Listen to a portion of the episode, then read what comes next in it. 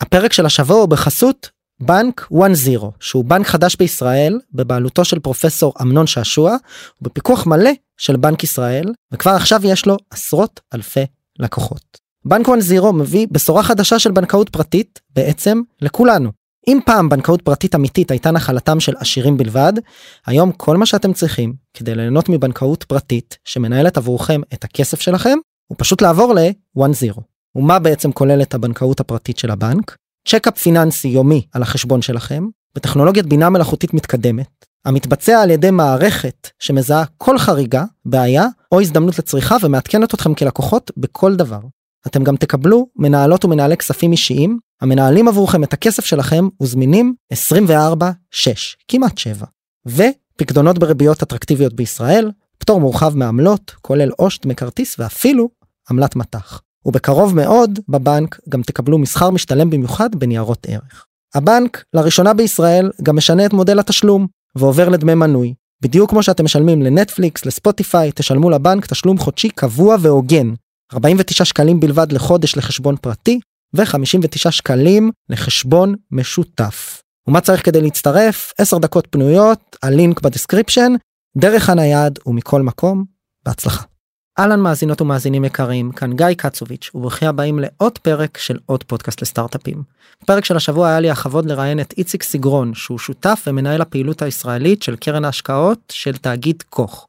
תאגיד קוך הוא אחד מהתאגידים הפרטיים הגדולים בארצות הברית, עם הכנסות שנתיות של מעל מאה וחמישה עשר מיליארד דולר, והוקים פה לפני שלוש שנים פעילות השקעות בארץ, משקיעים בשלל תחומים, מסייבר, שבבים, תוכנה ארגונית, בריאות וכדומה, ודיברנו איתו קצת, קודם כל, על תאגיד קוך עצמו, מה עם עסקי הליבה שלו ואיך הם יכולים לתרום לחברות סטארט-אפ ישראליות, ובעיקר על השילוב המוזר הזה, בין סוג של קרן, שבעצם משקיעה מהמאזן של התאגיד, בחברות טכנולוגיה ישראליות, ואיך יש להם את הסבלנות ואת היתרונות שלפעמים לקרנות און סיכון יש, בלהשקיע בחברות סטארט-אפ ישראליות ולהיות סבלניים, גם עם חברות שהביזנס שלהם הוא יותר ארוך טווח. דיברנו קצת על מה הם ממליצים ליזמות ויזמים לעשות בתקופה הנוכחית, על איך הוא רואה את השוק, וכמובן, על איזה חברות הוא מחפש. אז אם נהניתם או נהניתן, שתפו בבקשה את הפרק הזה, וכמובן שתהיה לכם כרגיל, האזנה נעימה. עוד פודקאסט. עוד פודקאסט. עוד פודקאסט לסטארט-אפים.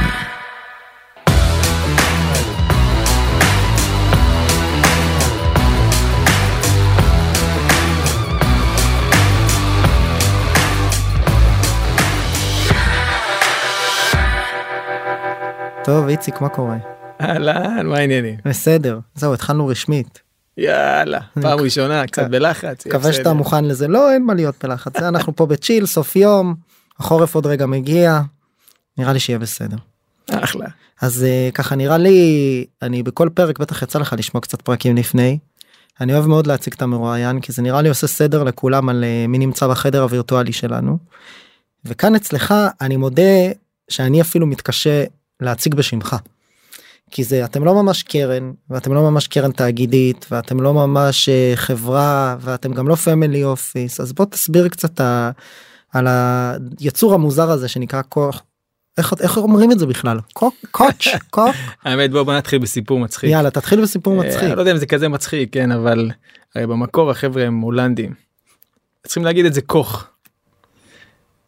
ותשאלו היום את צ'ייס קוק, שהוא היום בדור שלישי רביעי בארצות הברית. מה זה קוק כמו הקולה? הוא לא יודע, הוא לא יודע להגיד קוך, כן? הוא אומר קוק. אוקיי. כאילו, אני לא שמעתי על החבר'ה האלה, לפני עוד שניה אני אספר על עצמי יותר לעומק, אבל uh, התחלתי ב-investment bank. בשבוע הראשון שלי ב-investment bank מגיע אלוהים למשרד, uh, ניסינו למכור איזושהי חברת software, הגיע אלוהים למשרד השותף, איציק תוסיף את קוק לרשימת הקונים הפוטנציאליים. עכשיו, אני שבוע שמה, באמריקה, אני, אתה יודע, אין לי מושג מהחיים שלי, פעם ראשונה שאני בסיטואציה הזאת. אתה עובד ב-investment banking בארצות הברית. עובד ב-investment banking בארצות הברית. מנהטן כל הסיפור. פאלו אלטו, סיליקון ואלי, אבל דומה. חוץ מזה שבחוץ יש ירוק. טוב, אלוהים בא, אני לא, הוא לא, הוא בא, הוא אומר משהו והוא בורח, אתה לא יכול לדבר איתו, אין אינטראקציה, אלוהים נותן הוראות. הבוס הגדול. עכשיו, מה, קוק, מה זה קוק? ויש לנו פגישה עוד חצי שעה. ואני צריך להדפיס את הדברים, לקרוך את הדברים, איך? חפש באינטרנט, קוק, קוק, קוק, לא מוצא כלום, רק קוקה קולה. אומר, לא יכול להיות קוקה קולה, קונים חברת סופטוור. לא רלוונטי. אבל אין לי זמן, מהר שם את הלוגו של קוקה קולה ברשימת הקונים, אין לי זמן, אני רץ, רצתי, קורך את הדברים, עורך אותם, מסדר, מדפיס עשרים עותקים, רץ לפגישה, כבר מאז, אתה יודע, שכחתי כבר מהסיפור הזה, מחלק את, ה, את המסמכים, אני יושב, ו... מקליקים דף, דף, דף, פתאום אני קולט, אתה יודע, מבט של עוינות, אלוהים מסתכל עליי, והוא עוין, עוין, ואני כאילו לא מבין לרגע מה קורה, מה עשיתי, אני כולו שבוע פה, ואז אני מסתכל במסך, ואז אני רואה את הלוגו של קוקה קולה, ואז אני מבין שכנראה, שכנראה זה לא מה שהוא התכוון. יש בעיה בשם. יש בעיה, ואז אחי, וזה לא כי הוא אוהב פפסי או משהו כזה. לא, לא, תקשיב, ואז במשך חצי שעה, אני רואה אותו, מסביר למה קוקה קולה, הם קונים פוטנציאלים של הביזנס. בשאלה אם הם בסוף קנו. לא קנו ולא בחרו אותנו, אבל אז נקרא, הייתי בטוח שזה יהיה, אתה יודע, אני יהיה העובד הכי, הכי קצר מבחינת זמן באינבסטמנט בנק. נשארת. נשארתי, נשארתי. טוב, אז, אז, אז בוא נחזור שנייה לקוך, מה זה כוך. אז אנחנו משקיעים בבאלנס שיט של קוק אינדסטריז. קוק אינדסטריז, כמו שציינת, זה חברה פרטית מאוד מאוד גדולה בצפון אמריקה, מספר אחת, מספר שתיים, לא באמת מעניין אף אחד. שתקבל סדר גודל של, של, של, של גודל החברה, מוכרים בערך מאה ועשרים מיליארד דולר בשנה, חברה מאוד מאוד רווחית, מאה וחמישים אלף עובדים. סט רחב של מוצרים. המון, מכימיקלים, פלסטיק, נייר, זכוכית, אתה יכול לתת דוגמה למשהו, יש אולי מוצרי צריכה שחלק מהמאזינים והמאזינות מכירים? כן, לדוגמה, טוב, לא יודע מה לבשתם, אני נגיד לייקרה, לייקרה זה היה מיוצר. בדיוק, אני...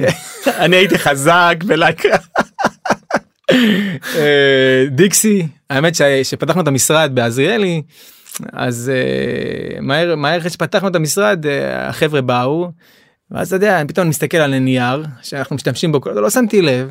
אמרתי, רגע, ויש לנו עוד חברה, ג'ורג'ה פסיפיק, חברה שמייצרת נייר. פדיחה, אם יהיה במשרד שלנו נייר שהוא לא של החברה.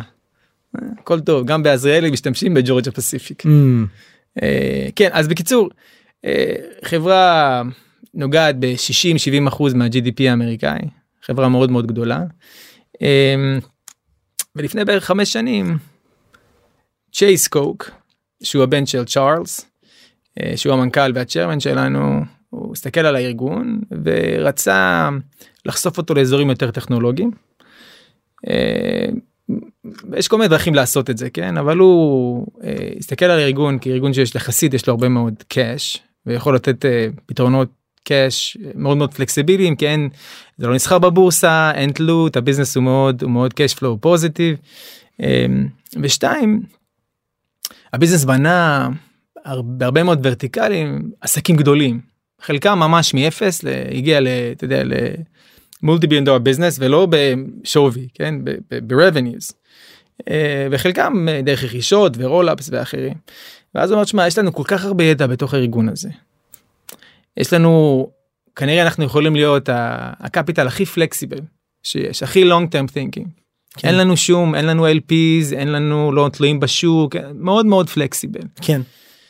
ואמרת, שמה, זה אידיאלי יהיה אם נוכל לשתף פעולה עם, עם יזמים שבאמת רוצים לבנות חברות גדולות. אבל בוא רק אולי נבהר את זה, כי זה דורש קצת וי סי וואן און וואן כדי להבין את הקונספט הזה. אתה בא ואומר, אנחנו בעצם חברה גדולה, סוג של אפילו קונגלומרט, אמרנו את זה בתחילת הפרק.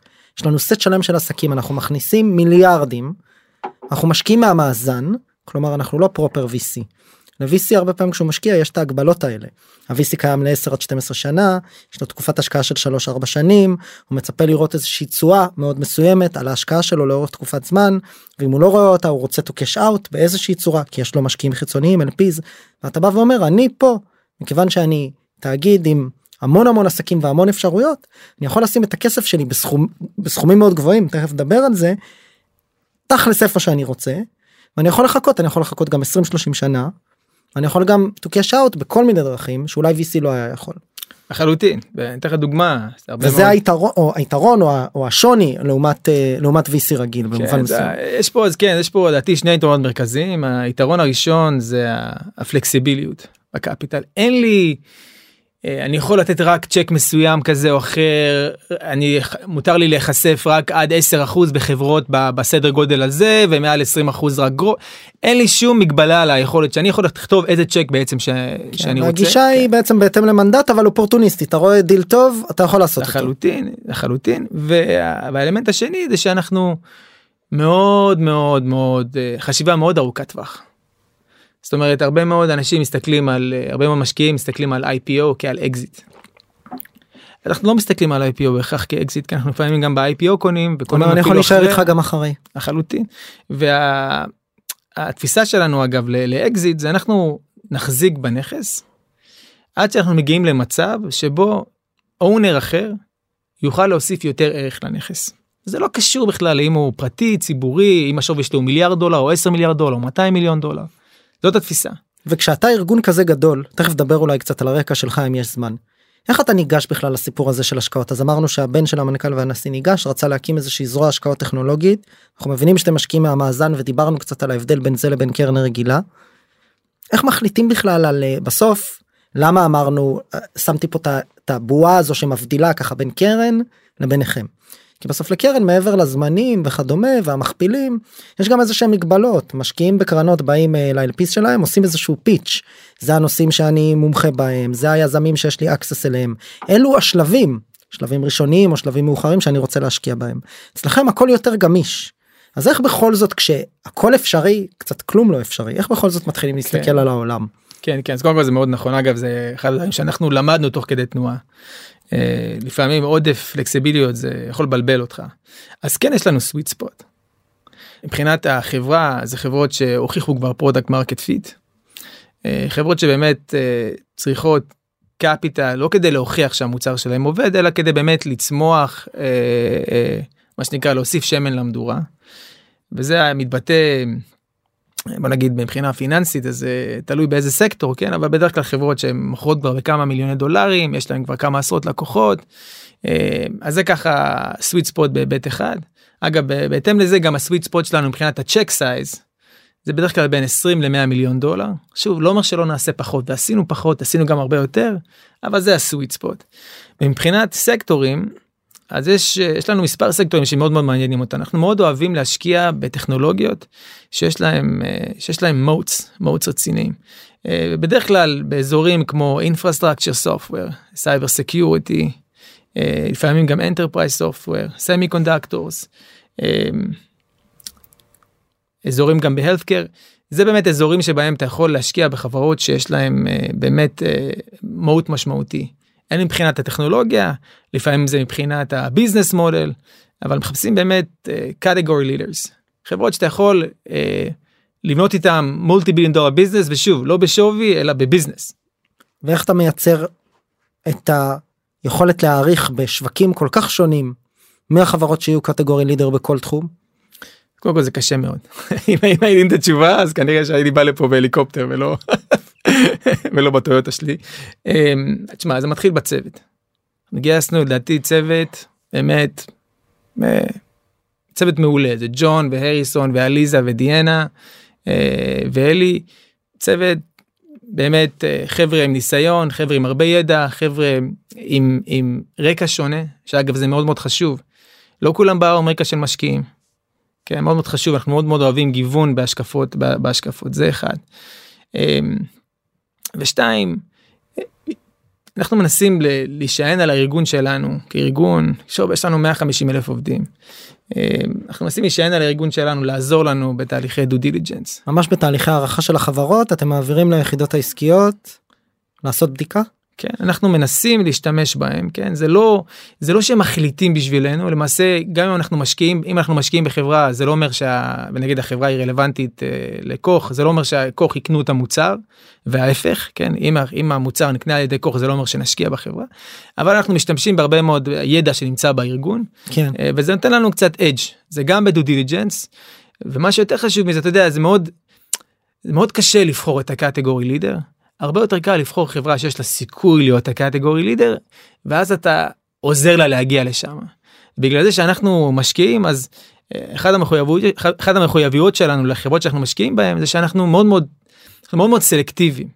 אנחנו לא נבחר מספר חברות בסגמנט מסוים, נבחר חברה אחת, ובאמת נשים את כל האנרגיה שלנו, של הצוות בארץ ושל הארגון הבינלאומי, כדי לעזור להם לצמוח. ולמעשה, שליש מהארגון שלנו, זה נקרא co-clubs, כל המטרה שלו, זה לתת בעצם, למצוא דרכים להוסיף ערך לחברות שלנו. וזה בכל מיני אזורים, אז טוב, באזורים הטריוויאליים של כוח כלקוח, כן? או כוח כרפרנס קסטמר, שיכול להיות רפרנס קסטמר מעולה, אבל גם בדברים, שאתה, שאני אפילו לא הייתי חושב עליהם. יום אחד התקשר אליי, מותר להזכיר פה שמות, התקשר אליי שי כהן, אחד מהמייסדים של מלנוקס, היום הוא המנכ"ל של פרוטיאנטקס, התקשר אליי, בוא נה איציק, שיחקת אותה, הצלת לי חודש מהחיים.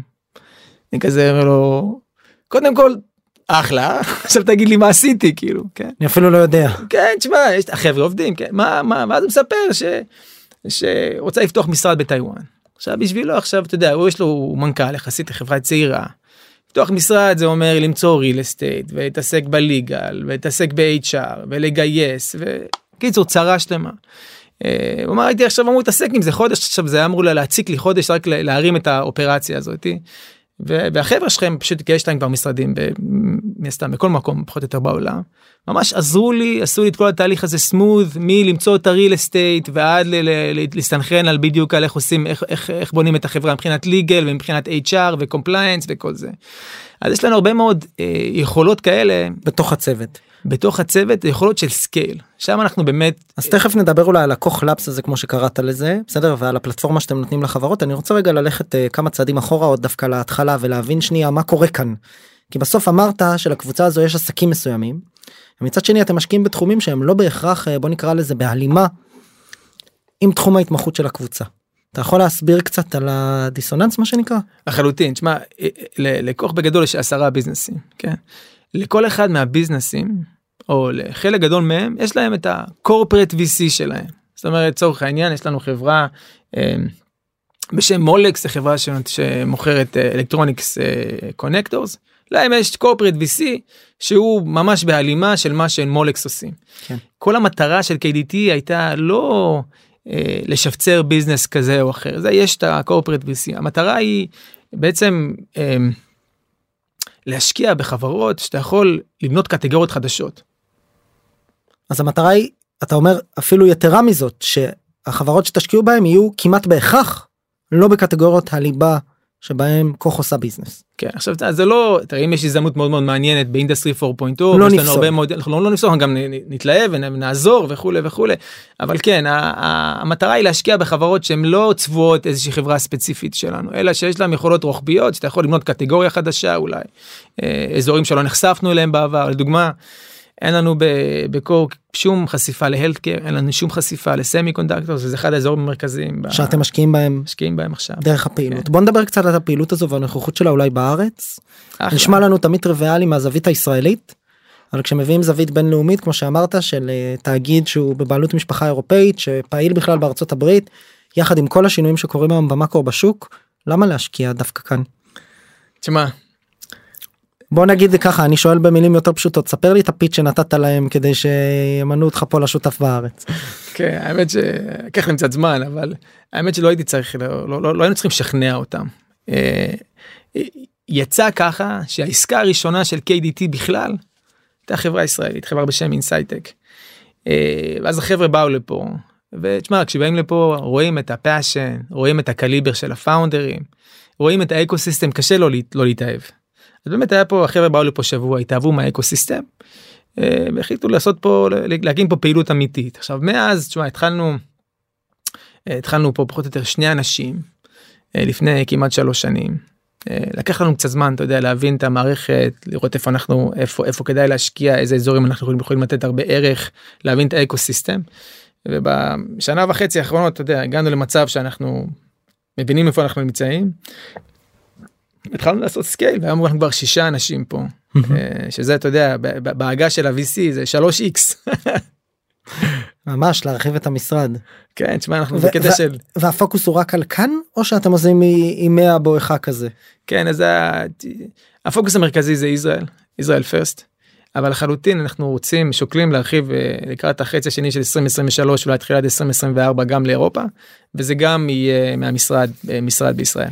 עכשיו אני יזם ישראלי, אני ככה ממשיך עם הקו מחשבה שלך, ושמעתי פה עוד שני דברים שככה שווה, אחד, אחד שמעתי ושווה להתעכב עליו, השני זה משהו שאני, הסקת מסקנות אישית שלי, ויכול להיות שאני מגזים. הראשון אמרת, אנחנו מחפשים חברות, צ'קים של עשרים עד מאה מיליון דולר, לפח, עשינו פחות, גם יותר, זה הסוויט ספוט. מה זה שלבי A, B, C, איך אתם מגדירים את זה או שזה לא משנה? כן, האות עצמה פחות מעניינת אותי. האות פחות משנה. ואמרת חברות עם פרודקט מרקט פיט, אמרת. אמרת יש מוצר, יש הכנסות. בוא נדבר על זה קצת, איך אתם רואים פרודקט מרקט פיט בשלב שבו אתם נכנסים? זה תלוי תעשייה, יש לכם איזשהו threshold שמתחתיו או מעליו כבר אין מה לדבר איתכם, בוא ככה ליזם יזמת שמאזינים, מתי, מתי נכון להתחיל לפנות אליך? אז קודם כל, ה-thresholdים כולם, thresholdים רכים. זה קודם כל. יהיה חברות יותר מוקדמות. שאתה כלל והיוצא מן הכלל, כן, תמיד. כן, כן, כן, לחלוטין, כן, וזה לחלוטין אגב תלוי ב- בסקטור, לדוגמה. ניקח את הסקטור של הסמי-קונדקטורס, תשמע, בדרך כלל לוקח הרבה מאוד זמן והרבה מאוד קפיטל עד שמגיעים לפרודקט, אני מדבר על מאה מאתיים מיליון דולר עד שמגיעים באמת לפרודקט, אז מן הסתם שם אנחנו משקיעים והשקענו. פרי-רבניוס. פרי-רבניוס. אבל בחברות שכבר, אתה יודע, שזה לא רעיון בשני שקפים, אלא שכבר התחילו להתקדם וקיבלו customer feedback וכו' וכו'.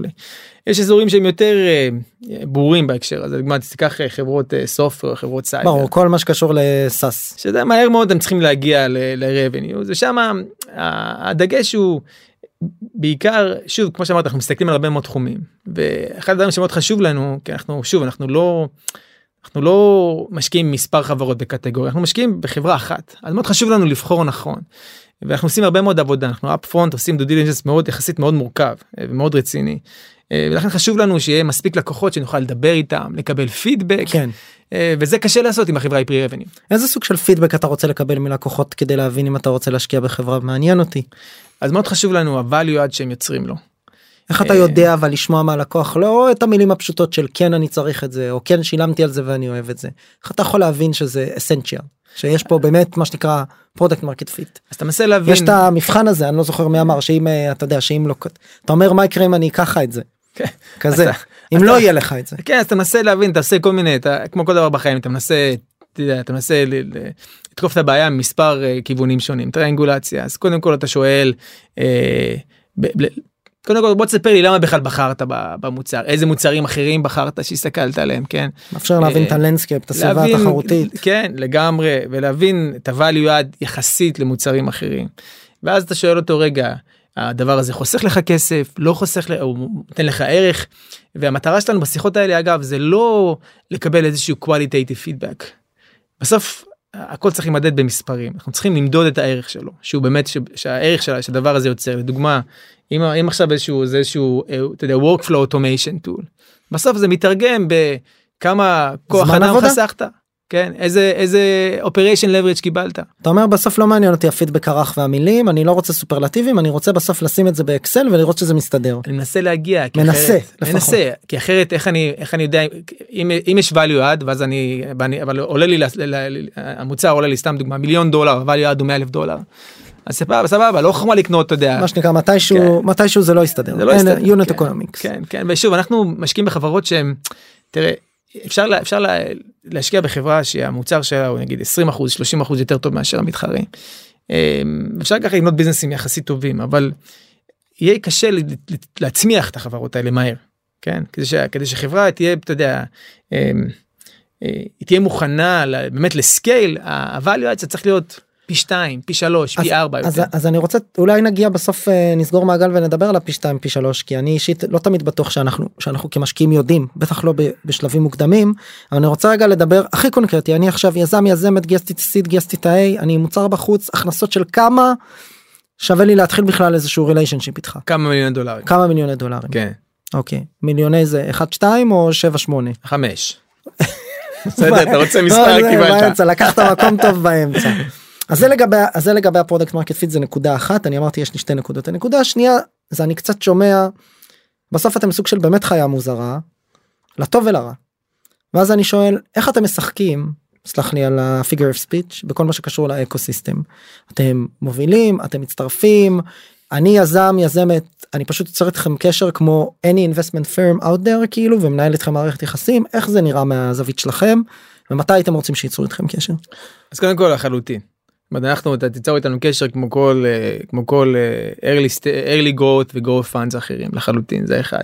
שתיים, אנחנו אוהבים להוביל סיבובים, אבל אנחנו קודם כל שחקני קבוצה, אנחנו עושים מה שנכון לחברה, לפעמים מאוד חשוב שאיזשהו שם אחר יוביל, או עושים כל ליד, או לפעמים אלף ואחת סיבות, אנחנו אוהבים לשחק בקבוצה, אגב, גם ביחד עם המשקיעים, הרבה מאוד דיל פלו שלנו מגיע ממשקיעים שהם שותפים, חלקם שותפים אסטרטגיים שלנו פה בישראל, אז זה, זה מה שמאוד חשוב לנו, אנחנו לא אוהבים, אנחנו לא אוהבים להיות אגרסיביים, אנחנו לא אוהבים לדחוק אנשים אחרים מהקאפ טייבל, אם זה אינבסטרס וכו' וכו', מנסים להיות כמה שאפשר shareholder friendly ו-founder friendly, כי בסוף המטרה פה זה ללמוד שותפות, כן, הרי אוקיי, שמנו את הצ'ק, עכשיו אנחנו, זה יותר גרוע מחתונה קתולית, עכשיו אנחנו נמצאים ביחד כמה שנים, רצים ביחד, שלוש, ארבע, חמש, לדעתי הזמן הממוצע הזה שבע שנים, ואי אפשר באמת לצאת, כן? אז מאוד מאוד חשוב לנו ש, שכולם יהיו מרוצים, ואגב, אם אנחנו נכנסים לקונסטלציה שזה לא המצב,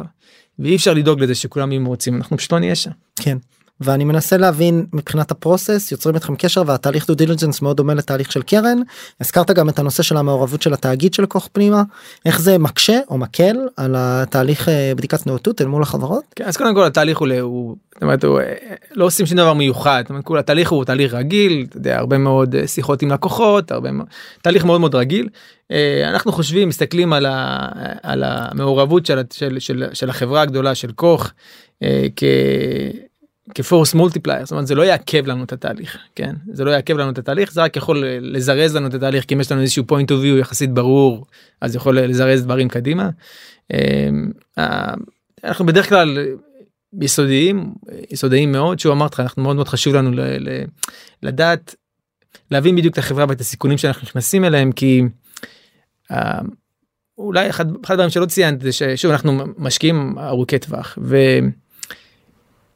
בהגדרה, כשאתה נמצא עם חברה לאורך זמן, בהגדרה יהיה, אתה יודע, יהיה רגעים של הצלחות ויהיה רגעים של כישלונות. כן. ואם בתהליך האנדרייט, אתה לא מגיע לקונביקשן מלא, כן, או שלא עשית מספיק עבודה, אז כשדברים מתחילים למה שנקרא, to move against you, אתה מתחיל לרעוד, כן? ואני, לנו מאוד מאוד חשוב שמכות בכנף, יישארו מכות בכנף. אז תסביר את זה קצת ביותר קונקרטי, לא בטוח שהבנתי אפילו. אתה מדבר על תהליך הבדיקה שלך לפני ההשקעה, או שאתה מסתכל ובודק בתוך הסטארט-אפ איזשהו רזיליאנסי לימי משבר? אז גם וגם. בואו נתחיל דוגמה. אז אנחנו עושים, כשאנחנו עושים דו דיליג'נס, אנחנו משקיעים, אתה יודע, הרבה מאוד זמן, ומפתחים איזושהי תזה על השקעה, למה אנחנו מאמינים בחברה ורוצים להשקיע בה. השקענו בה. עכשיו החברה פספסה רבעון. פספסה שתי רבעונים. אולי היה לה שנה גרועה, כן? אז מאוד קשה עכשיו, כן? אתה, אוקיי, שנה גרועה. קצת שני, אתה קשה. צריך, זה הזמן לחזור לתזה ולהגיד, האם בלונג טרם אני מאמין לה? אז לחלוטין. אז אני אומר לך שהייתי כבר בבורד, בבורד רומים כאלה ואחרים, וכשיש כזה רבעון, שתיים, שלוש, לא טובים, זה טבעי, אתה, הבורד, השיחות נהיות יותר קשות, כולם מתחילים לפחד, רגע, אם הצליחו לגייס, לא הצליחו לגייס. אצלנו זה ממש ככה, חוזרים לתזה המקורית, ששקענו לה המון זמן, רואים שאם, יכול להיות שגם פספסנו, יכול להיות שטעינו, אבל אם לא טעינו, והתזה נשארה כמו שנשארה, וזה באמת רק מכה בכנף, אז אנחנו אפילו נהיה מוכנים לעשות דאבל דאון. זאת הגישה. גם כנגד שוק הוויסיס, שהוא לפעמים כמרקחה, בטח בתקופה הזו. לחלוטין. שוב, זה גם היתרון שלנו, שאתה חושב, אתה חושב ארוך טווח, ולא פחות חשוב לך אם הסיבוב הבא יהיה שתיים, שלוש איקס, כדי להראות למשקיעים, להראות ל-אל פי'ס שלי, הנה תראו, עשינו מרק, אתה יודע, מרקאפ לבוק שלנו. אז אני רוצה לדבר, זה קצת מרים לי להנחתה לשאלה הבאה, האמת, בכל מה שקשור לוויז'ן שלכם. אנחנו דיברנו פה הרי עם נועם סולומון, מ-Immune איי איי, או Immune איי איי. אני עד היום לא יודע איך אומרים את זה, והוא לא הצליח לשכנע אותי. חברה שבאמת, למי שלא מכיר את הפרק, דיברנו עליו פה גם קצת בקפה שלפני, ממפה את מערכת החיסון, באמצעות שילוב של ביוטכנולוגיה, איי איי, ביולוגיה וכדומה. באמת משהו שהוא כזה, אנחנו קוראים לו, בעולם העסקים והטכנולוגיה והסטארט-אפים מונשוט. בעצם בונים פה חברה שיכולה לשנות את העשייה אם זה יעבוד, אבל מצד שני, כמו בעולם הסטארט-אפים הקלאסי, זה בינארי. או שזה מצליח, או שזה לא מצליח.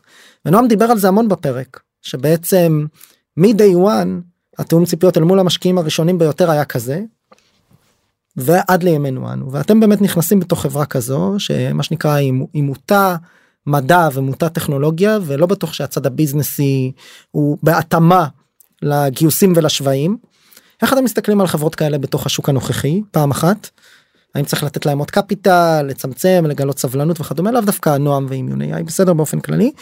הדבר השני, וזה נראה לי אולי אפילו יותר קריטי, ואני אשאל פה שאלה קצת פתוסית, האם אתה חושב שזה חלק מהתפקיד שלכם בתוך האקוסיסטם, לתת את הרוח הגבית הזו לחברות מהסוג הזה, שלא בטוח היו מצליחות לגייס מ-וי סיז?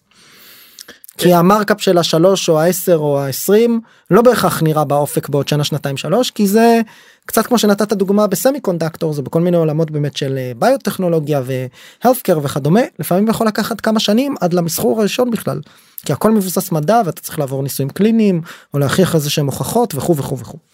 לגמרי, אני אתחיל, אם אני שכחתי חלקים, מה... חלקים מהשאלה. אז השאלה זה... הראשונה הייתה, בחברות כאלה שהן יותר באמת מבוססות, מוטות מדע וטכנולוגיה עמוקה, שלוקח שנים למסחר, ויש לכם את היכולת להיכנס בהם ולתת להם אימון, החלק השני של השאלה, האם זה בעיקר תפקידכם תכף? מה אתם ממליצים לחברות מהסוג הזה לעשות בתקופה הזו, כשהשוק טיפה בדעיכה, ואולי יכול להיות שמחזורי המחירה יצטמצמו, צריך להצטמצם בכוח אדם וכדומה וכדומה. כן. תראה, אז קודם כל מה... שמסתכלים ככה שתי מילים על השוק, שוב אנחנו נוגעים, יש לנו נגיעה יחסית די עמוקה בשוק האמריקאי, שוק הבינלאומי, ולפחות הגישה שלנו, נכון, מה שאנחנו רואים מבחינת supply ו-demands, בשלגים שאנחנו נמצאים בהם, נראה שההאטה איתנו לפחות לשנה, שנה וחצי, מצד שני אבל הפונדמנטלס הם טובים של הכלכלה, ולכן כשה... כשאנחנו נצא מעתה, אנחנו נצא חזקים, ואולי אפילו חזקים יותר מעכשיו. ואני יכול לומר לך שאנחנו כארגון, לחברות הפורטפוליו שלנו, וגם כארגון בחברה,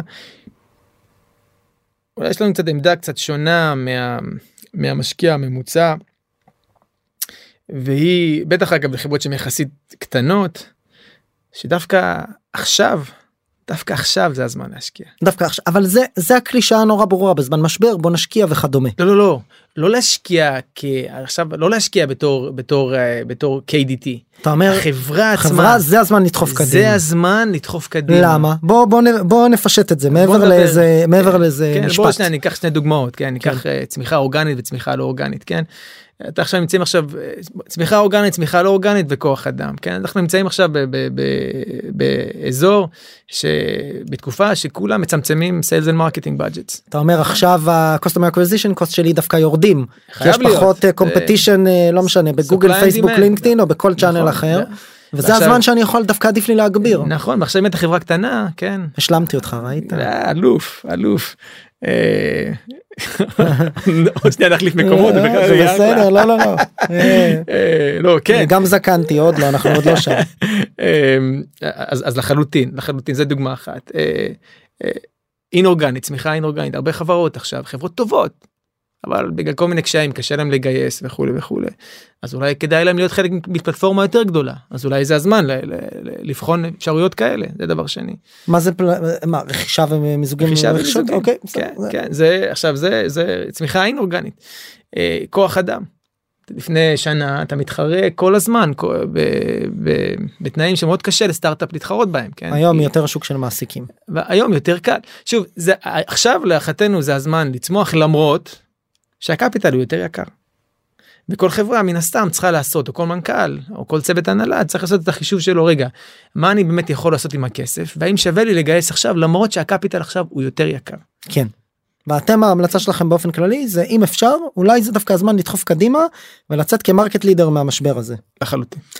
הצד השני של השאלה, מונשוטים, כן, לא, האם, לא לכולם יש את הפריבילגיה לעשות את זה, אני אומר את זה באמת, מסתכלים גם על תעשיית ה-וי סי בארץ, נראה לי שכולנו יודעים מבלי ש... אני אומר פה את זה כמעט כל פרק, אבל בגדול, יש איקס תעשיות שהולכות מאוד מאוד חזק, יש את הדברים שאנחנו טובים בהם, אני שם בצד סמי וכדומה, ובסוף אנחנו לא רואים הרבה מונשוטים כאלה, אין לנו הרבה Immune איי כאלה, גם נועם מדבר על זה בפרק מלפני כמעט שנה, אומר, אין מספיק חברות שבאות לפתור איזה זירו טו וואן מדעי כזה, איזשהו שינוי פרדיגמה בעולם מדעי, רפואי, אקדמי וכדומה, טכנולוגי, וחבל. הרבה בונים פה בסוף סוג של אפליקיישנס, תוכנות, סוג של פיצ'רים מורכבים. קודם כל לחלוטין, ואגב, שים שנייה את קיי די טי בצד, בהגדרה בשוק הזה, כשהקוסט וקפיטל נהיה יותר ויותר גבוה, והגישות לזמן נהיית יותר משמעותית, בהגדרה, אז כמה שיש קצת, יהיו פחות. עכשיו אתה שואל את, איפה אנחנו נמצאים בסיפור הזה? בגלל אנחנו בוחנים כל הזדמנות באמת לגופה, כן? ואם הפוטנציאל של, ה... של הטכנולוגיה או של המונצ'ט הזה הוא... הוא באמת כל כך משמעותי, ואם הצוות, שזה אגב אולי אחד הדברים הכי חשובים מכל השקעה, ולא משנה אגב באיזה סטייג', ברור. אם הצוות הוא צוות שיודע לפתור בעיות, אז אולי אנחנו כן נשקיע בזה גם עכשיו, למרות שעכשיו הקוסט קפיטל יותר יקר וכו', גם לנו מן הסתם. אתם בתקופה הזו יורדים גם לסיד, בגלל המצב בשוק? רואים יותר הזדמנויות שם, עולים דווקא. ההפך, כן, תראה, בשנתיים האחרונות, היה מאוד קשה להיות דיסציפלין, כן? כולם לא חוכמה להסתכל מאחורה, להגיד, אה, הכל פה היה בועה, היה בועה, היה בועה, והיה בועה, כי כולם שחקו בבועה הזאת, כן? היו מעטים מאוד שלא שחקו. אבל כולם עכשיו משלמים את המחיר, מרגיש לי ככה. כולם משלמים את המחיר. ועבור חלקנו, אני מדבר על זה מהזווית של משקיע הון סיכון, שהתחיל את הקריירה לפני חמש וחצי שנים, ויש לי עמיתים שהתחילו אותם, אותה גם לפני כמה שנים. זו פעם ראשונה שאנחנו חווים על בשרנו, ולא דרך העיתונות, את ההשלכות של המשבר על חברות טכנולוגיה, היכולת שלהם למכור, היכולת שלהם לגייס כסף. וכולנו קצת נכווים מזה, כי זה איזשהו שוק כזה לגלות שבאמת יש קשר בין המקרו למיקרו, שבסוף מה שקורה בשוק ההון ובחדשות והכרזות הריבית באמת משפיעות על היכולת של, של החברות הישראליות לגייס. אז צריך לדעת להתמודד עם זה, זאת אומרת זה אמיתי. לחלוטין אמיתי, אגב, דש עכשיו זו תקופה לא קלה להרבה מאוד אנשים, כן? אם אתה עכשיו מפוטר, לא מעניין לך עכשיו, אתה, זה, אתה בסיטואציה לא פשוטה, אבל ארוך טווח, זה יבריא, יבריא לנו את הכלכלה. זה, זה, טוב, אני חושב שזה די ברור, כן? ברור. כי... חברות שאין להם יוניט אקונומיק ברור, והם בלי פרודקט מרקט פיט ולא יודעות למכור, וגייסו על הייפ, כי בזמנו, מה שנקרא, היה את הביטוי הזה בתוך התעשייה שלנו, כל מטתי יורה, כל חברה גייסה, ואני מזכיר פה הרבה את המחקרים שהוציאו וינטג' וקרנות אחרות כמו ויולה, על זה שחברות שגייסו סיד, גייסו A, במרקאפ של פי שלוש עד פי חמש על הכסף, בתוחלת מאוד גבוהה, גם בלי סימנים למרקט פיט. בעצם עכשיו נוצר תיקון, ורק החברות החזקות או החזקות יותר ישרדו.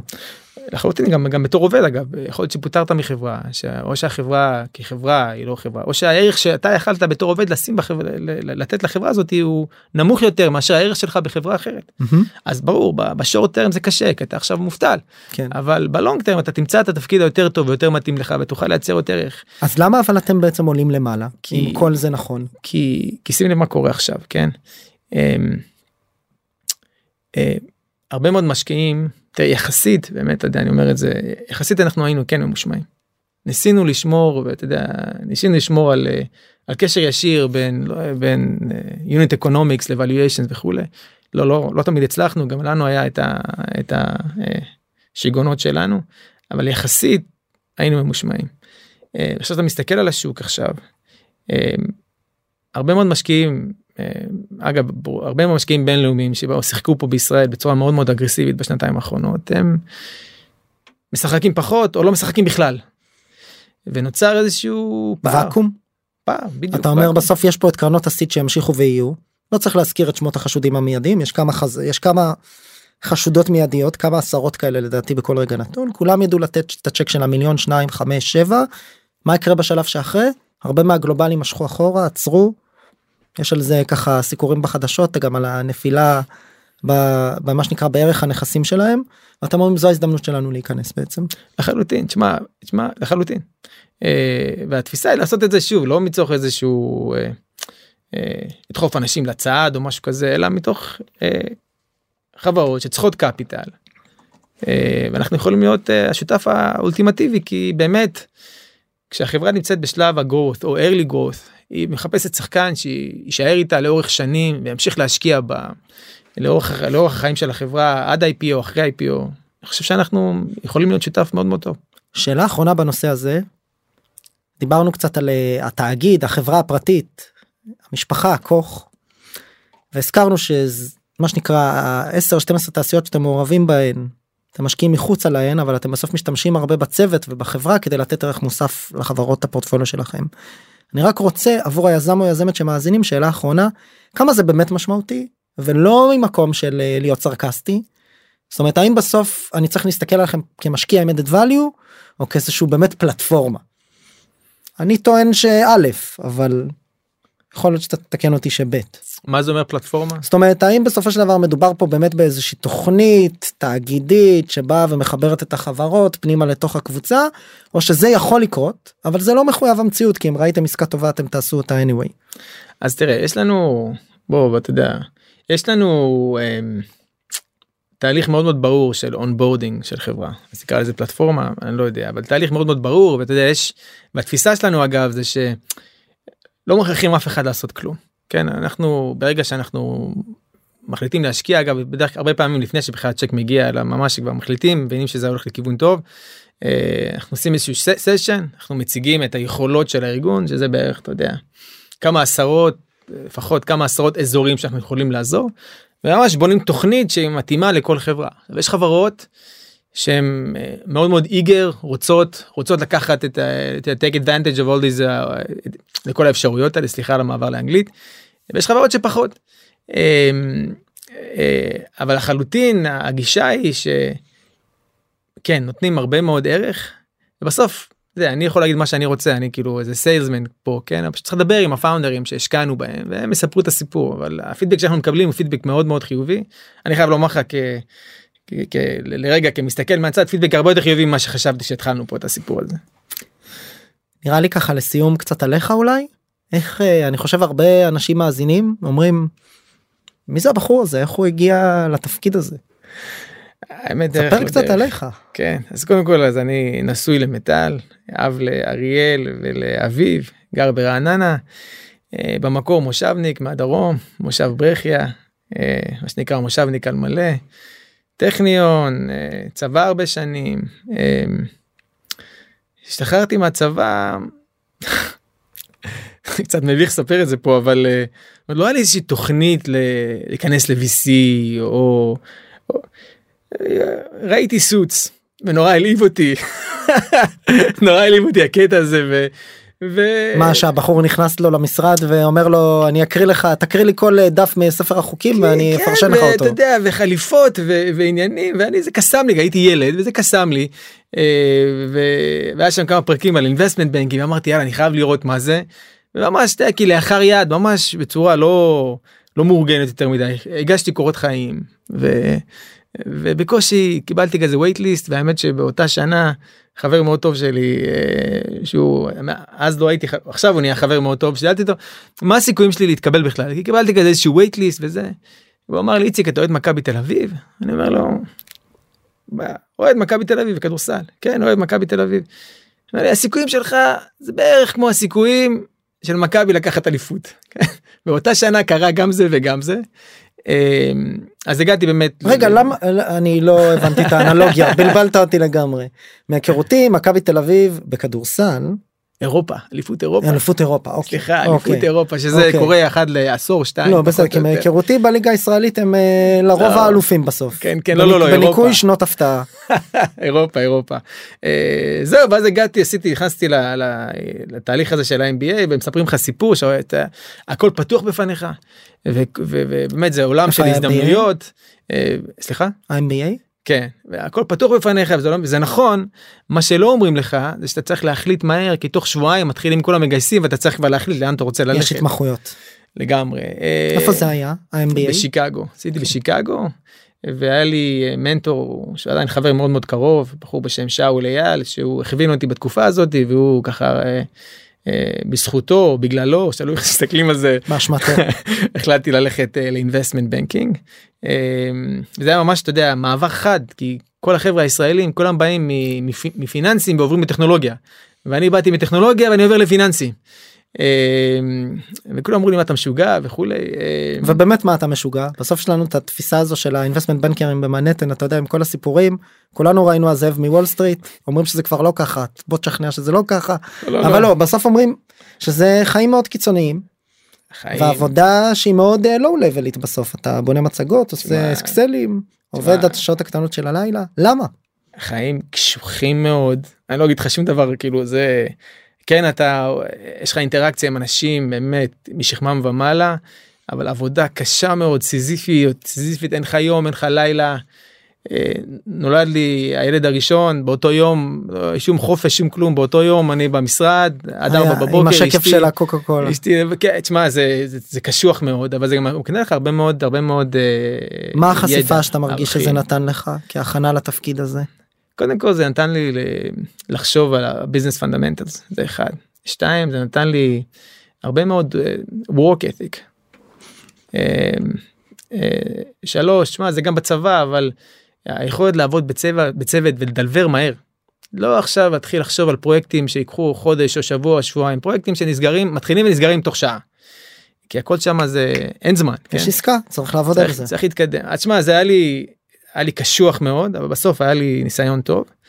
ואחרי כמה שנים, אתה מגיע לשלב שאתה, אוקיי, הייתי ככה לקראת קידום, ואז התחלתי ממש לעשות חושבים. כי, כי בתעשייה הזאת, אה, הכל צריך להיות מאה אחוז.